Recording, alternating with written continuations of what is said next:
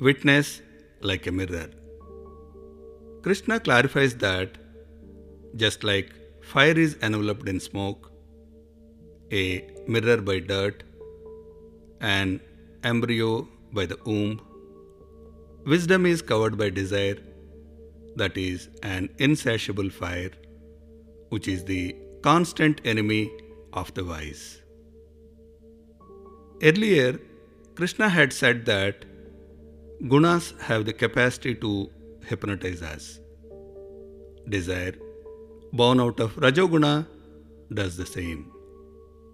He further elaborated that the senses, mind, and intellect are said to be the seat of the desires, and through these, desires hypnotize our soul by eclipsing its wisdom.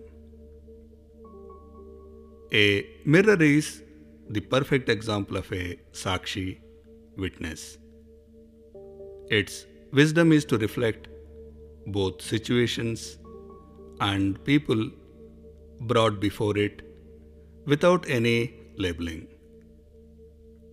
It doesn't have the burden of the past nor any expectations from the future and is always in the present.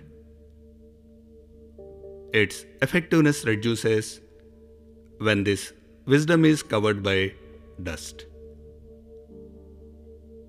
While the metaphorical mirror is our true nature, the dirt is our past accumulations gathered because of our previous motivated actions and desires.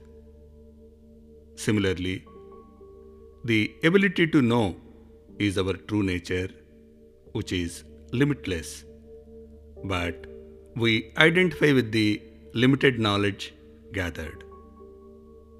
In a nutshell, the dirt is our past accumulations, which include knowledge, pleasant or unpleasant memories, and judgments that weigh heavily upon us.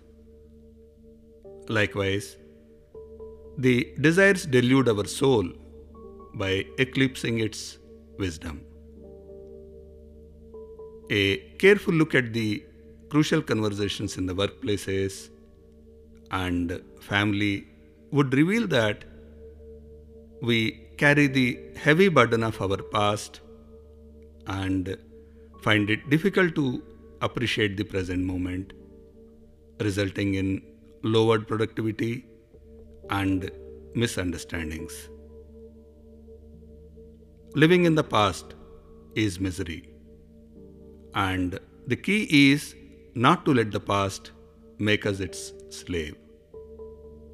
To begin with, we could use some of it as an instrument to help us till we permanently align ourselves with the present moment of consciousness.